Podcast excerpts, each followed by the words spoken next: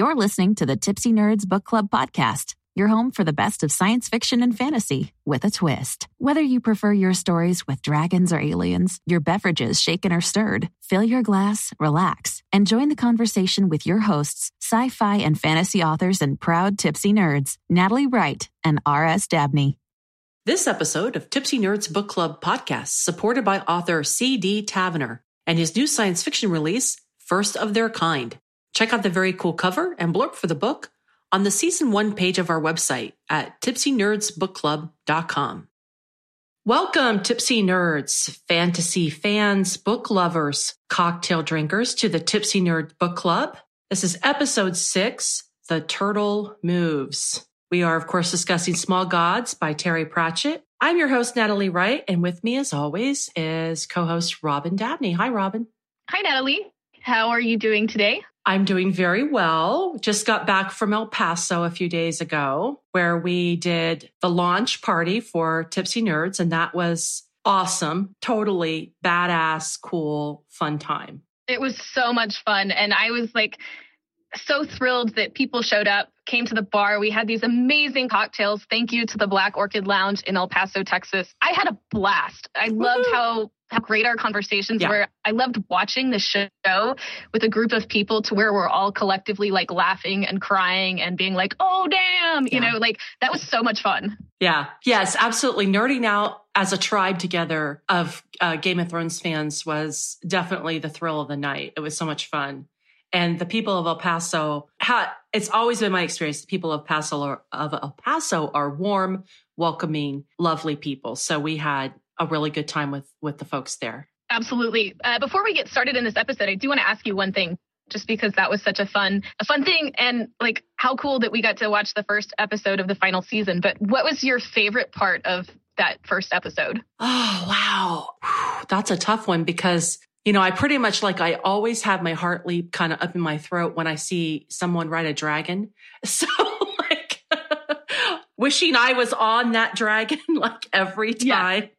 And as we talked about in last episode, that was pretty much the only part of Dragonflight that I could really get into was the fact that they were riding dragons. So that was cool. But Right. wow. I mean, collectively as a group, I just felt like we were all, it was a, a bar filled with people, like literally standing room only. And you could hear a pin drop when Arya and Jon were having their moment. Yeah. That, that was probably my favorite moment. And how about you, Robin? Yeah, you know, I have been waiting for that reunion for so long, and when like she just smiles and runs into his arms, I teared up. I was just like, Yeah. ah, it was so beautiful. And then when he asked her if she'd ever had to use needle, Right. and we all, the whole bar just burst out laughing. It's like, yes, I don't know. All the Arya parts in this episode were my favorite Right. because I also really loved when she reunited with the Hound because you know he's one of my favorites. She's one of my favorites, and so really, I think Arya stole the show for me for this first episode. I agree. And we hope that we have a lot more to come with Arya in this season. So, okay, that was our little nerd out moment about Game of Thrones. Even just that one episode, we could probably have a whole episode of Tipsy Nerds just reliving Right. episode one of season yes, eight. absolutely. But yeah, again, I we just cannot thank the Black Orchid enough for hosting us.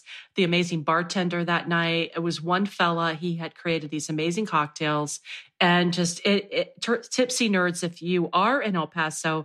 Go to Black Orchid. It's a great place to hang out with your friends. Even a date night, it would be a great place to hang out, except for when we're there.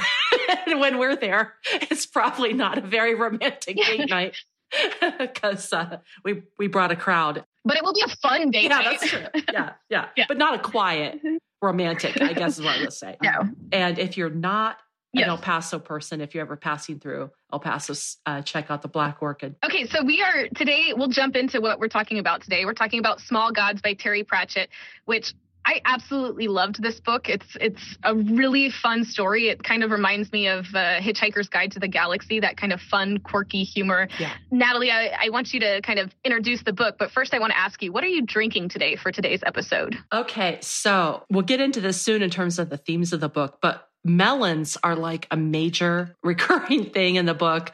Lots of hoeing of melons, weeding of melons, eating of melons. So we definitely wanted to put melons in our drink and then not, not give too much away too early, but there's a point where they're on an island. And so I was looking for a drink that had a combination of rum and melon and I found it and it's really tasty. So I, I don't I'm not quite sure what I'm what I'm calling it. I don't know, melon patch, but it is Midori uh, melon liqueur with coconut rum, and then I put in a splash of uh, pineapple juice, and it is really tasty, very refreshing, and a really cool green color. So I'm thinking, like, too, if you ever had a Halloween party and you wanted to make something that looked like toxic waste. It kind of has that glowing, yum appealing. yeah. No, I just made it sound really horrible, but you know, like that, yeah. that like really vibrant green, almost like fluorescent green color. It has that color, but it really tastes lovely. And um, you could you could even make it into like a creamy drink if you wanted to put whipped cream on top like they do sometimes with daiquiris. you could, I could see where you could make it a frozen one for the summer, like out by the pool. You could do it with ice, that kind of thing. So we'll put the recipe for sure on the website, but I think it's one you can sort of cater, you know, uh, to whatever your your needs or your tastes are. You were mentioning it, and this episode will air in May immediately what I thought is like, this sounds like exactly the thing I want to drink while I'm lying on my pool floaty reading whatever book we're doing next for the show. Like, it sounds like a very refreshing summer drink yeah. as well as matching the themes of the book really, really well, which is cool. Yeah. It's a fun drink. I like it. For those of you who are not familiar with Terry Pratchett's work, he he had a series called the Discworld series. And this particular book, Small Gods, is the 13th book in that series. And it is essentially a satire of religion. I, I don't know how else to, would you say that's a fair way to say it? Yeah, it's a, it, it was published in 1992 and it's a satire of religion, religious institutions, and sort of the role religion plays in in politics. And we will definitely get into this more but it's i want to start this out so anybody who like is thinking oh well this is an insulting story to religion it's not it's a the end message is is a very good one whatever you believe and so he handles the satire really really well in this story right i, I think as with all terry pratchett books there's never a point where it feels mean spirited and he's definitely not preachy yeah. I also was impressed by the con- fact that it's clear from reading it that this man probably grew up in a religious household and his knows his way around around religious institutions. He is never at any point saying that faith is a bad thing. I, in fact, the opposite. I think he's really the whole book is a satire of how people be, begin to believe in the institution more than the God. So on a plot perspective, we have yeah yeah. So on a plot perspective, it's it's in a way a fairly simple plot. We have a simple man named Brutha who is in the land of Om, and he is a novice in this religious order. And one day, the god Om begins to speak to him, and but only he can hear the god. And poor Om, who is a mighty god at one point, has now been stuck for three years in the body of a, just a simple turtle. And so here is this mighty god Om who is in the past taken the form of, you know, like big flying animals or, you know, beasts with horns. And now he's a simple turtle stuck at the level of a turtle. And he only one person in the whole world can hear him. And it's Brutha, who's who can't read and can't write and is sort of a simple young man. And that's sort of where the story begins. Yeah. So in this world, a God's power is determined by how many people believe in him. And like Natalie was saying, this society, um, uh, Omnia, the the city, they have really stopped believing in him. So he he's ignored his followers. He's sort of like gotten too big for his britches, and therefore he doesn't actually have any power anymore. So when he comes back, kind of seeking his his eighth prophet, he comes back as a tortoise because that's really the only amount of small power that he does have left. And i think that's part of why this is so funny. Uh, it's it has such a great message without being heavy handed like you mentioned. Because of the comic relief you have Om this great god who comes back as a tortoise and there's some really funny scenes where he's like cursing his followers and yelling at them but they can't hear him because he's a tortoise but we can hear him and it's so funny right. um, and then brutha our main character, our our, our protagonist, right. is such an unassuming hero. He's a very unlikely hero, and I think those, that combination, Om's just silliness because he's a, a very uh, he's a tortoise, and Brutha's likability make for a really great duo to lead us through this this story. I think it's hilarious when Om is he's in, for example, Bertha's pack or a little uh Brutha's carrying him around in a in a pack or in a little sack or in a box. You know, no one's seeing this little turtle, right? As he's walking through the streets. And Om is smiting people and cursing them as he goes you know, I smite thee and may all of your cabbages, you know, wilt or whatever. I mean, all these like curses, but no one can hear him, but we, the reader, can. And of course, Brutha can. Right. And that would, you know, poor Brutha. We also should mention that Brutha also has an eidetic memory, which is a pretty interesting thing. And at the beginning, you're like, okay, this is a little weird. But as the story goes on, it becomes clear that this is a major plot point. The fact that this young man, though he appears to be like, quote, dumb, he's, he has an eidetic memory. And so it's used to good effect at multiple points in the story. I think that the fact that this young man can remember everything. Definitely. No, that's a that's a great point. And I think that's part of what makes him likable is, you know, they spend or Terry Pratchett spends this time crafting this character to make us think that he's kind of slow, he's unintelligent, he's unaware, but he's a savant as well in this way. And that acts throughout the story in, in a great way to kind of counter all these external forces who are antagonists or just against the message that Brutha begins to believe in as the story goes on, which is one of the church needing to reform and be open minded and humanist in their approach to all religions. Right. But one of the ways it's used comically and with good effect is that even with his little tiny god, Brutha remembers everything. So if uh, Om, the god, one day says, Well, I can, you know, read your mind, even though he can't actually read his mind, then Brutha a few days later will say, But you said, and he will repeat exactly what Om the god said. Or when he's talking to Vorbis, who is our antagonist, and he's the He's the head of the Quisition, which is the kind of like the parody of the Inquisition, and of course a nasty fella. But when Vorbis says something, mm-hmm. Brutha will remember exactly what Vorbis said, and Brutha remembers every chapter and verse of every prophet who's ever said anything about Om. So he can just repeat this stuff back without really a lot of thought as to its deeper meaning. But he just he just knows it, like you know the sky is blue and he makes for a great antagonist to the antagonists in the story because it's like every right. time they try to undermine him or something and he's like well no actually you said this or the scripture said this it's like again that's part of that right. satire where it's like he Terry Pratchett uses Brutha's eidetic memory to sort of remind these people who think they are religious, who think they are spiritual, that they're actually kind of far off from the doctrine that they're following or from what they believe. And Brutha is able to call them out on that, which is really entertaining and, and impressive in the way it's used as a as a plot device as well. Totally. This is one of those books that, oh my gosh, there are so many quotes. We could sit here for probably two hours and just like quote the quotes back and forth because there's so many and they're so amazing. Do you want to read me your favorite one? And then I'll read you my favorite one. um, or just pick one of the good ones. Just Oh gosh, there's so many. Well, I'll start with this one. I may have more later, but I'll start okay. with this one. Okay. From a tortoise eye point of view, even the most handsome human is only a pair of feet, a distant pointy head, and somewhere up there the wrong end of a pair of nostrils. right. Like, and I feel like these, I'll read mine, but I feel like these I feel like if you guys haven't read this book or Terry Pratchett, these are really good examples of what we're talking about when we say it's funny. It's just like really succinct humor writing. Right. Uh, and okay, so here's the one that I just really like laughed about that it is a popular fact that nine tenths of the brain is not used, and like most popular facts, it is wrong. Not even the most stupid creator would go to the trouble of making the human head carry around seven pounds of unnecessary gray goo if its only real purpose was, for example, to serve as a delicacy for certain remote tribesmen in unexplored valleys.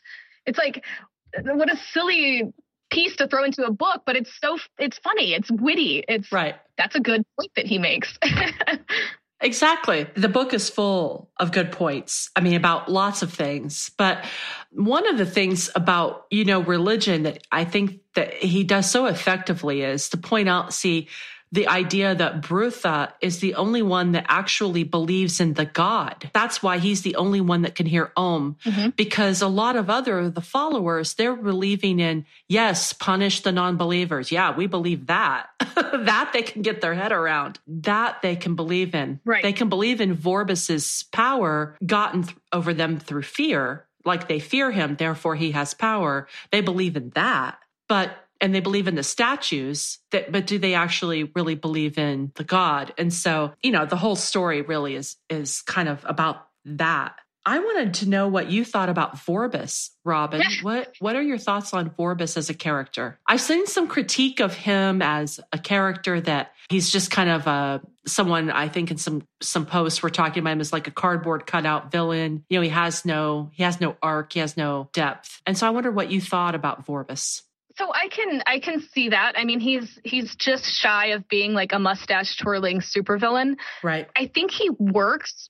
For me, he worked as a villain because this is satire and because it's comic in the way it's written. So having kind of a caricature villain right.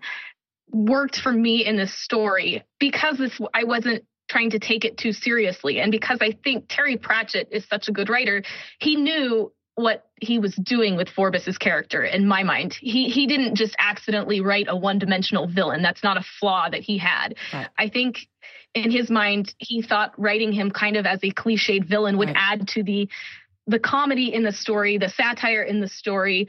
I think he represents a caricature version of these leaders in our real world who are religious leaders who are but don't actually and this is not all religious leaders, that's not what I'm saying, but the ones who don't walk the walk, the ones who are frauds, the ones who say all of these things, but it's just about control and it's just about making people fear so that you can control them. And so there's not really, it would have been weird to me if he had crafted this really deep, empathetic villain in this story that's like funny and the point isn't for us to like empathize with this villain and and learn his backstory and oh my god he was abused as a child like the point of the story is to to right look at religion and religious institutions and the hypocrisy hypocrisy in that and and how we're kind of viewing it wrong i don't know what did you think about him I yeah, agree with everything you one. just yeah. I had to take a drink. I um, agree with everything you just said, and I would only add that there's more than one point in the book where Om is talking about Vorbis, and Om says to Brutha, Vorbis is the kind where nothing gets in and nothing gets out, talking about his mind. Because at this point in the book, it's established that Om can't exactly read a human's mind mm-hmm. in his current lowly tortoise form, but he can kind of see the contours of a mind. He can kind of get the drift of like what's going on in a person's mind. Okay. So he's saying to Brutha, Vorbis is a guy, nothing gets in yeah. and nothing gets out. He's set. He's not willing to change. He's not willing to look at anything. And there's another place further on in the story where this point is hit home even, even harder or, or more. So to me, the fact that Vorbis never changes was absolutely consistent with the character that Terry created, which is that he is a caricature of these kinds of people that aren't just in religious institutions, but everywhere where there are people that they're they really won't allow new information to come into their brain. Yeah. And therefore they don't have to ever, you know, they never change. They can go through their whole life and never really alter their yeah. vision. no, I, I, agree yeah. with so that. I, I think it was very intentional on Terry's part. It would be odd if Vorbis suddenly has some change at the end, you know, because it wouldn't be consistent with his character. Yeah. There was a quote that was in the book also about Vorbis, and I feel like this is kind of the heart of the character he was creating and what it builds off of what you just said about him. But the quote is that the worst thing about Vorbis isn't that he's evil, but that he makes good people do evil. And I think that's part of that caricature, that's part of that fear, that control. And I think that kind of sums up why his villain his, or his character as the villain is as it is. It's not about his backstory, it's about the fact that people in the world who are the Vorbises of the world, it's not the fact that they are one evil human, but that they have the power to spread that into other human beings. Right, exactly. So one thing I read when I was reading online, and I and I felt that, or I noticed this as I was reading through, but I kind of want to get your opinion is that some people were saying the, the first part of this book is pretty satirical and comical. The second part is too somewhat, but it, it does have a, a tone shift where it switches to a little bit more serious of a story. Right. And I read some people who thought that was a bit jarring, um, that they didn't feel like it flowed necessarily super well. I don't know. How did you feel about that? I think it's a fair point, but I didn't personally, as I read it, didn't feel that way. For me, there was no jarring point. I mean, he's still, I just think that at the very beginning, yes, it's, there's a lot more jokes. There's a lot more of the wit going on at the beginning of the book. But as we move to the halfway mark and further on, maybe to the last third, the plot itself is ratcheting up as he's established in the first half all the different players and yeah. you know what's going to happen what's what's going on so for me, I don't know. I didn't find it jarring and I didn't find it problematic, yeah. you know, as uh, as a reader. Okay. And what did I you did, think, Robin? Was that an issue for you? No, I, I didn't have an issue with it either. I just noticed that on some of people's yeah. um, more negative reviews. For me, I feel like he wo- he like weaved the story, wove the story. I'm a writer. I should know this. Really, really seamlessly, more seamlessly than I can speak. Um, and I, I think it was a good balance because I think again that comedy, um, the satire, to where he took a serious topic but made it in a, a way that was not mean spirited. It, it, was not an anti-religious book at all. Um, it's about tolerance humanity, and I think his pacing throughout leads to a really beautiful conclusion that sums that up kind of by the end like it's it's kind of poetic in a way that it all comes together yeah it did not bother me at all that piece of it I found a clip of Terry Pratchett in an interview done by The Guardian a few years back. And it, for those of you who don't know, Sir Terry Pratchett is deceased. He died a few years ago. At the time of us recording this, we have not yet received permission from The Guardian to play you that clip. So we're just going to link to it in our social media and on our website so that you can listen to it for yourself. But a couple of things of note. One, um, a young lady in the audience is asking him a question about small gods uh, in reference to this book, and she's asking him if he believes in God. And so this clip that we're going to link to is his answer. But I also want to note that he's drinking wine while he's doing the interview. So uh, he, you know, it's all fortuitous. Yes, exactly. So um, very good clip for us tipsy nerds. His answer answer just off the cuff is so amazingly good. So I do hope you'll go check out Terry Pratchett in his own words, speaking about small gods and about his belief or non belief in God and his views. But the question, in a way, though, coming from the audience at that, at that interview was a little bit superfluous because I don't think you could read Small Gods and not know exactly where Terry Pratchett stands on all of these issues. It is not some veiled, thinly veiled like a satire. This is full on, full court press. Terry Pratchett saying exactly what his thoughts are. And, and actually, Robin, you summed it up earlier, you know, your thoughts on how it's, it's a humanist position mm-hmm. and, you know, it's very clear what he thinks. Yeah. But again, I want to iterate uh, reiterate that it's not I don't feel like it's didactic in any way. Even no. though you know his point of view, he's not like, you should feel this way or you're an idiot. I mean, he is kind of making fun of all of us, but it's not in a way that right. makes you feel like an idiot. He's just saying, right. again, how can you disagree whatever you believe with being a better person and being more right. of a humanist? And so, whatever you believe, this story brings it full circle to just being a better person. Right. We have a new segment in Tipsy Nerds that was recommended to us by Kim in El Paso. Thank you, Kim. Thank you, Kim. Cheers to you, Kim. Yeah, cheers. She suggested that we have a clinkable moment, a, a special moment in the book where we're like, cheers. Yeah.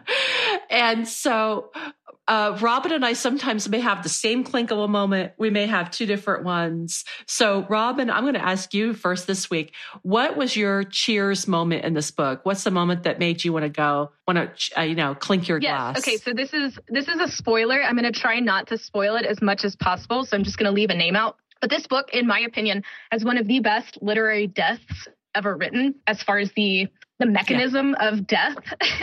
I was like, yes, and it made me want to clink my glass. So, um, the story opens again. Om is a tortoise. There's a lot of discussion throughout the story about how eagles come pick up tortoises, they drop them on the ground to try to make them hit rocks so that they die, so the eagles can eat them. Um, that is what happened to Om, except the, the eagle missed the rock. And so he like lands in a, a soft patch. And so he survives. um, right. But there's a scene in this book where Brutha is about to be killed. I won't go into the, the details of it. And Om basically kind of comes to the rescue, has an eagle who is really his nemesis, that he makes that clear throughout, pick him up and drop him on this individual's head to to save Brutha. And it's just this really like silly full circle um murder, I guess, but you just cheer for it. You're just like, yes, yes, like death by turtle. That's the coolest thing ever. yeah. I will clink to that. Right. yes. Yeah. Right cheers. between the eyes. okay, what is yours? yes. So cheers. Yeah. Cheers, cheers to, to death uh, by turtle. Yeah. Yeah. The other th- great thing about that eh, too, about that moment was that it's when Om is kind of he's kind of an asshole. I mean, as a god, he's really, and that's point of the point of the book is that part of why he's lost his power is he's sort of lost sight of what a god is supposed to do. So he's just not helpful at all. Yeah. You know, like throughout the book, he's really every time Brutha they're on this long journey they're on, the full of perils. Every time Brutha needs him, almost like, sorry, can't do that. Om basically only seems to be able to just be a nattering pain in the ass a lot of the time that Brutha has to take care of and carry around with him. So yeah, so um, yeah first of all your clinkable moment it's like finally you know the god does something for the poor kid you know it saves him so it's like yay but right. that kind of leads into my clinkable moment which was there's a moment in the book and spoiler alert spoilers there's a moment in the book where brutha finally has had enough and he turns to om and he says shut up yeah i mean this is after a long part of the journey and you know he's just had it up to here with with Om basically being of no help to him, and secondly, um, not being very kind or compassionate or good towards towards the people, towards humanity. So. Yeah. yeah that was where I was like, yeah, about time. Woohoo. You know, Brutha yeah. finally got up the nerve to say, Hey, you may be my God, but you're not you're not very godly. So just yeah, hush, you will you? Suck. Yeah, no, I will cheers to that. Yeah, yeah. Brutha taking a stand against yeah, was was really exactly. satisfying. Yeah. Cheers. Yeah. um, yeah. Yeah. Cheers. So one thing. Okay. So, so I thank you. Oh, go ahead. Yeah, I was just to say thank you again, Kim, for recommending the clinkable moment of the book, uh, and we will we will do that as much as we can remember to going forward uh, in our series. Yes, I have one more quote that I have to read because I remember just like dying laughing when I read it and this could also be a clinkable moment, but uh, there's a point in the book when it he says when it came to rampant eroticism, you could do a lot better than a one-eyed tortoise, and it just I don't know for some reason I thought.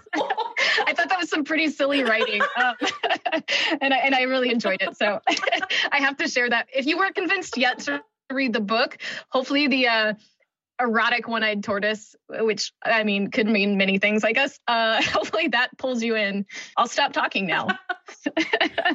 That's great. Oh i have some other quotes. I'm just going to run a couple of them through here because so they're it, short yeah. and they're so good. One is the trouble with being a god is that you've got no one to pray to. Yeah i, I liked that one too. True. Time is a drug. Too much of it kills you. Yeah uh, yeah, that's a good one. This is one that I can really relate to. In uh, Small Gods, one of the characters is Death, and Death is a recurring character in I think most of the disc or you know in the Discworld books. So he he comes at various times, but Death is here speaking to Vorbis. Mm-hmm. And Death says, You have perhaps heard the phrase that hell is other people. Yes, of course, says Vorbis. Death nodded. In time, he said, you will learn that is wrong. And I, uh, I think I particularly related to that quote because as a writer, I spend a lot of time alone. And I can, I feel like sometimes my biggest Yeah. time is my own mind. You know what I mean? Like too much time alone can lead to very ugly things, eh, you know, in our own minds. So I related to that. Yeah, no, definitely. I liked this one. Gods never need to be very bright when there are humans around to be it for them. I liked the, uh, again, little lines like that are packed Yes. full of meaning and satire. Um, that one's not necessarily funny, but I think it, show, it, it does a good job of showing exactly the message that he's trying to push with this, or not push, share. Right. Yeah, I agree. I think we can compare this to Hitchhiker's Guide to the Galaxy very readily. Uh, Hitchhiker's Guide was written prior to this book, but they're in, I think, the same like wheelhouse, you know, the same genre, uh, both satire, both funny. And I thought for me personally, I probably prefer Small Gods to Hitchhiker's Guide to the Galaxy. For me, the humor and the wit and the writing just hits on more levels for me. So I I think I could read Small Gods just to laugh, but I also feel like it's a book I almost would like to go back and read again sometime to dig to just sit with a little bit longer. Yes. And as I read a sentence or a paragraph, just kind of let it permeate me a little bit more. I think fans of Hitchhiker's Guide to the Galaxy should pick up this book, should pick up Terry Pratchett because Yeah. like if I were working in a bookstore and you were like, "Hey, I like Hitchhiker's Guide to the Galaxy, what should I read next?" I would put this in your hands. Yeah. I agree though with you that I think I not I think I like this book better because I think I think it has more layers to it, which I'm not saying Hitchhiker's Guide doesn't. I absolutely loved that story, Right. but the message in this is like permeating every sentence and I don't know. I just think it's it's done so well. Like you said, I think you could read this multiple times and uncover and peel back a new layer of what is hidden inside this book while still laughing and enjoying erotic turtles and the su- and such. But definitely if you're a hitchhiker fan, pick up this book. This is for you. And for those of you, this is a good question, good audience question. For those of you who have read Hitchhiker's Guide and Small Gods, or we can say any Terry Pratchett, like which do you Right. prefer and why? Which do you think has more more of a message or is Right. funnier? I don't know. Yeah. I just want to hear what are your thoughts because they are very similar and they are both great books. So here's a question though that relates to both books. What is up with the towel? Okay. If you have actually listened already to episode three of Tipsy Nerds and where we talk about Hitchhiker's Guide and we talk about the towel and we, you hear some of Robin's thoughts on the towel and some ideas about it. Okay. There is actually a mention of a towel with the philosophers in this book. And I was like, it stood out to me probably because we have so recently read Hitchhikers and had this conversation. But there's a point where they're discussing Ephebian politics and the election of their tyrant, which was kind again a little joke, right? It's a democracy, but they elect mm-hmm. a tyrant. Right. you know.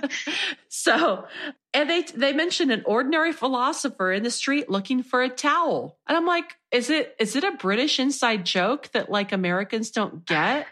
Is he, you know, are, are, all British people out wandering around? Do you guys wow. need towels like more than Americans do? I mean, is there something up with that? Or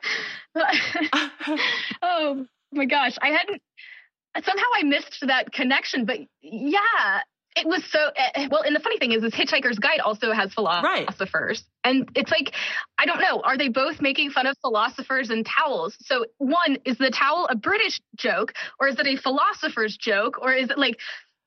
Somebody please, what? Yeah, I, I mean, I feel like I'm doing it wrong because I don't have towels Right. in my books, you know, like. or is it like Um, Hitchhikers was written first, and I would think certainly Terry Pratchett probably would have read it by by the time this is published in '92. This is quite a while, a ways, almost 20 years later. So Mhm. maybe he is he doing like a little inside joke nod to Douglas Adams, a shout right? out. Like a shout out to the Maybe. towel. I don't know. But if anybody has any thoughts about that, we would love to hear your theories, your ideas. If you're British, you know, do y'all need towels a lot? Do you lose your towels? Are you looking for towels? or a towel aficionado, Exactly. general towel enthusiast. Please let us know. Like Towel Um. I, I feel like I should What? become one. I feel like I'm gonna. I, I do too. Maybe at our next live event, we'll we'll wear towels. Like we'll have towels wrapped around our necks or Yeah. something. Like, yeah, I don't know. I want to like because I can't stop quoting this stuff. You were, you mentioned the the quote that that's part of, but again, you're talking about the Ephebians, and this piece says, and this again talks about how just silly the satire is in this, but it says the Ephebians believed that every man should have the right to vote, provided that he wasn't poor, foreign, nor disqualified by reason of being mad, frivolous, or a woman. And I think that, I mean, uh, again, it's like what? Obviously, he's Terry Pratchett is making fun of this, but right. it just that that message pervades the whole story, and I just love it. Yeah, obviously, absolutely, can't get enough of it. Oh, I have another quote.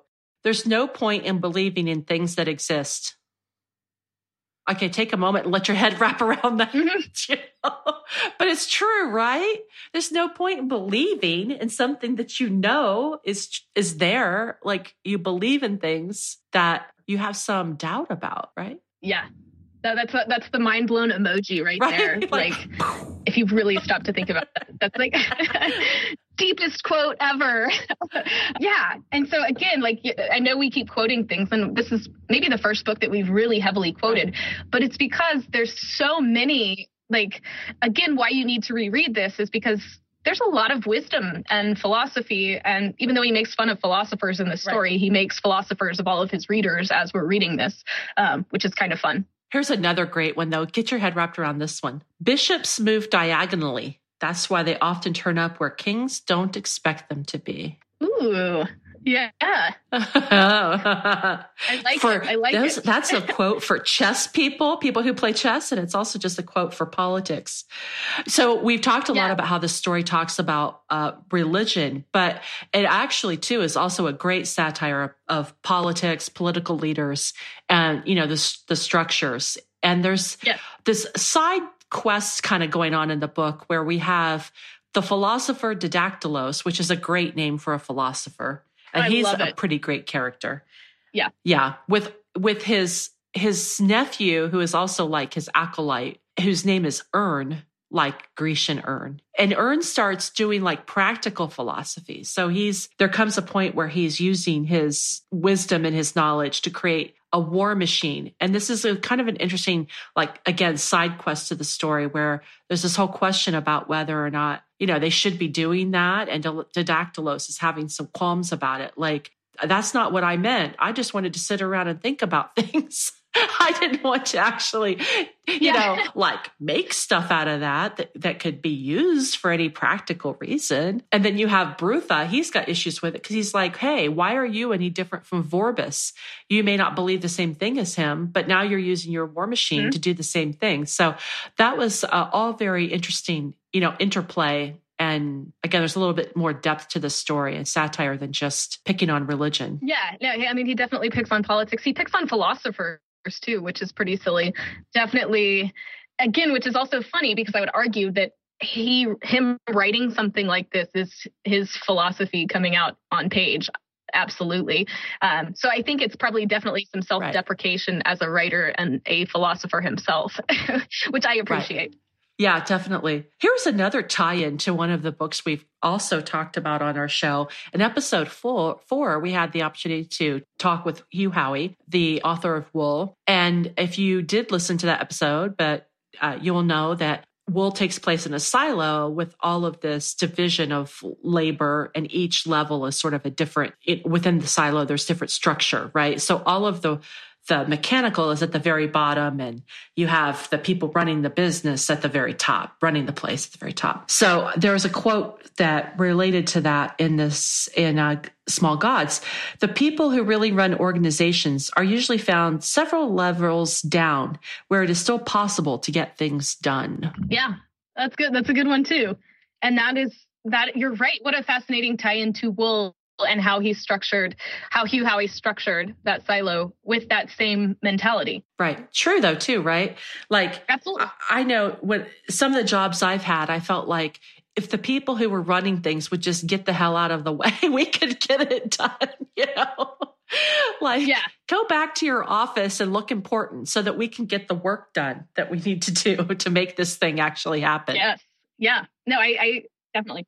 So some of you may be able to relate to that so many. So another fascinating thing about this book, a completely different sort of like road that we're going to go down now is the concept of the world turtle. Oh, yeah. And one of the reasons that I found it fascinating was because it shows up across multiple cultures, this concept of a world tur- turtle. So the idea here is, and this is the sacrilegious text that happens in Ephebes in the Ephebian culture that the Omnians just can't abide by. And it turns everything on its head. you know, it's making fun of the Inquisition, like Galileo, mm-hmm. but instead of you know how Galileo yeah. knew the truth that the world was round. Here, the truth is that the world is flat. Like that's the truth that the Ephebians are coming to. That the world is a disc, that it's flat, and that it's carried on the back of a giant turtle that basically swims through the ether of space. So this is the truth that the Ephebians come to and that Vorbis on the behalf of, you know, the Quisition and, you know, the Omnians is just can't abide by that. So why this kind of fascinated me was because I thought I had heard that story before. And then I pulled out this book that I've had since I was in college called In the Beginning. And it's a full of creation myths from around the world. And one of them is a Native American Iroquois thing about turtle putting so- soil on its back until the earth was formed and then basically creating that the turtle is the firmament upon which all of creation stands floating through space. So I thought that was really fascinating. Yeah, it's also actually found in Hindu mythology, which is cool. So yeah. I love that he yeah, it's he took something that we're all like, "Wow, how did he come up with that?" And it's like not that he's like plagiarizing these things, but using real fascinating stuff from real religions. I, I love it. I think it's so cool to have that shout out, to have that tie in. The turtle's name is what Great A'Tuin. Um, I don't know if I'm saying that right, but I love that the turtle yeah. even has a name. That's super cool.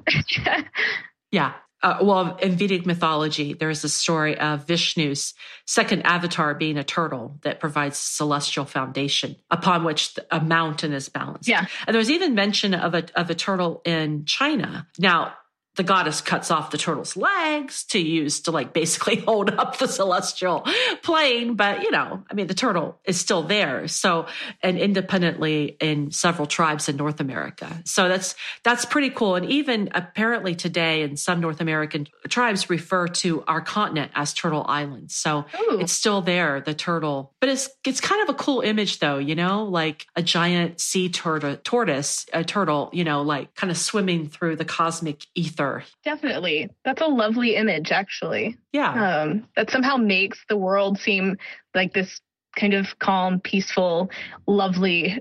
um, it's like this great, calm, slow, peaceful image, and then on top of it, you have like this disc world, or it's a small gods conflict going on. It's it's right. funny. It like puts it into perspective of like all of the tiny, insignificant squabbles among men and creatures and whatever's going on on the back of just this really peaceful, slow moving creature. It's a nice juxtaposition. Definitely. I think we both really enjoyed Small Gods, and I definitely would want to read more Terry Pratchett. We do have more Terry Pratchett in the lineup of in the top 100.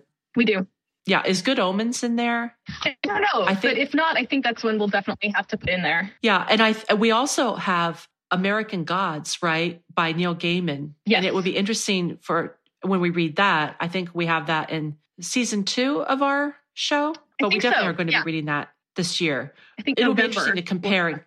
Yeah, to compare and contrast these two with each other. Definitely. Yeah. One before or like before we sign up, I just want to end this with like one quote that I think wraps up the whole series. And I think if if you've listened to this, if you're, you know, on the fence, what this book is about. Uh, he says, "What I what have I always believed?" Asking that question, that on the whole and by and large, if a man lived properly, not according to what any priest said, but according to what seemed decent and honest inside, then it would, at the end, more or less, turn out all right. And I think that's the message of the story.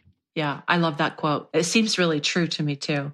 Yep, absolutely. So if you enjoy satire, if you enjoy humor, definitely check out Small Gods by Sir Terry Pratchett, the late Sir Terry Pratchett. We we really enjoyed it, and uh, I look forward to talking more about it probably when we when we cover American Gods. Definitely, and I think in our question for you guys uh, listening in, um, one thing I read from some of the different interviews, different blog posts online were that some people really took this to heart in a religious way and found that it maybe changed their perspective or made them think something differently. So if you've read this book or you're reading it, um, I want to know did this story have any effect on your not necessarily religious beliefs, because I don't think a story could change that, but just how you view religion's role in society. Did it make you think anything different about the way you view the world? Uh, I'm curious to hear if, if this had any effect on you, this particular story. Yeah, that's a great question. Well, next week we will be talking about a completely different sort of story, but no less entertaining and fun. And that is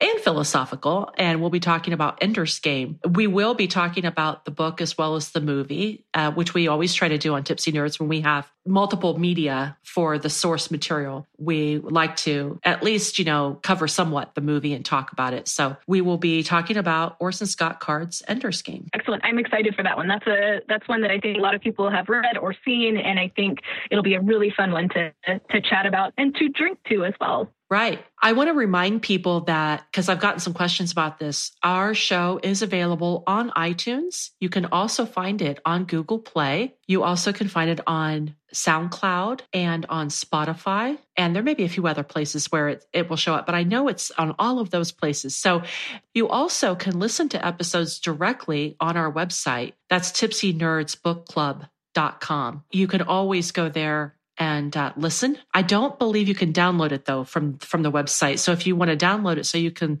listen to Tipsy Nerds in the car. We've had people talking about listening to it while they're making dinner. You know, wherever you want to listen while you're working out at the gym, you can download it from those sites I just mentioned. And you also can always find the recipes and you'll see all the great photos for the recipes. Most of them, if they're really good, they're probably taken by Robin. No. If they're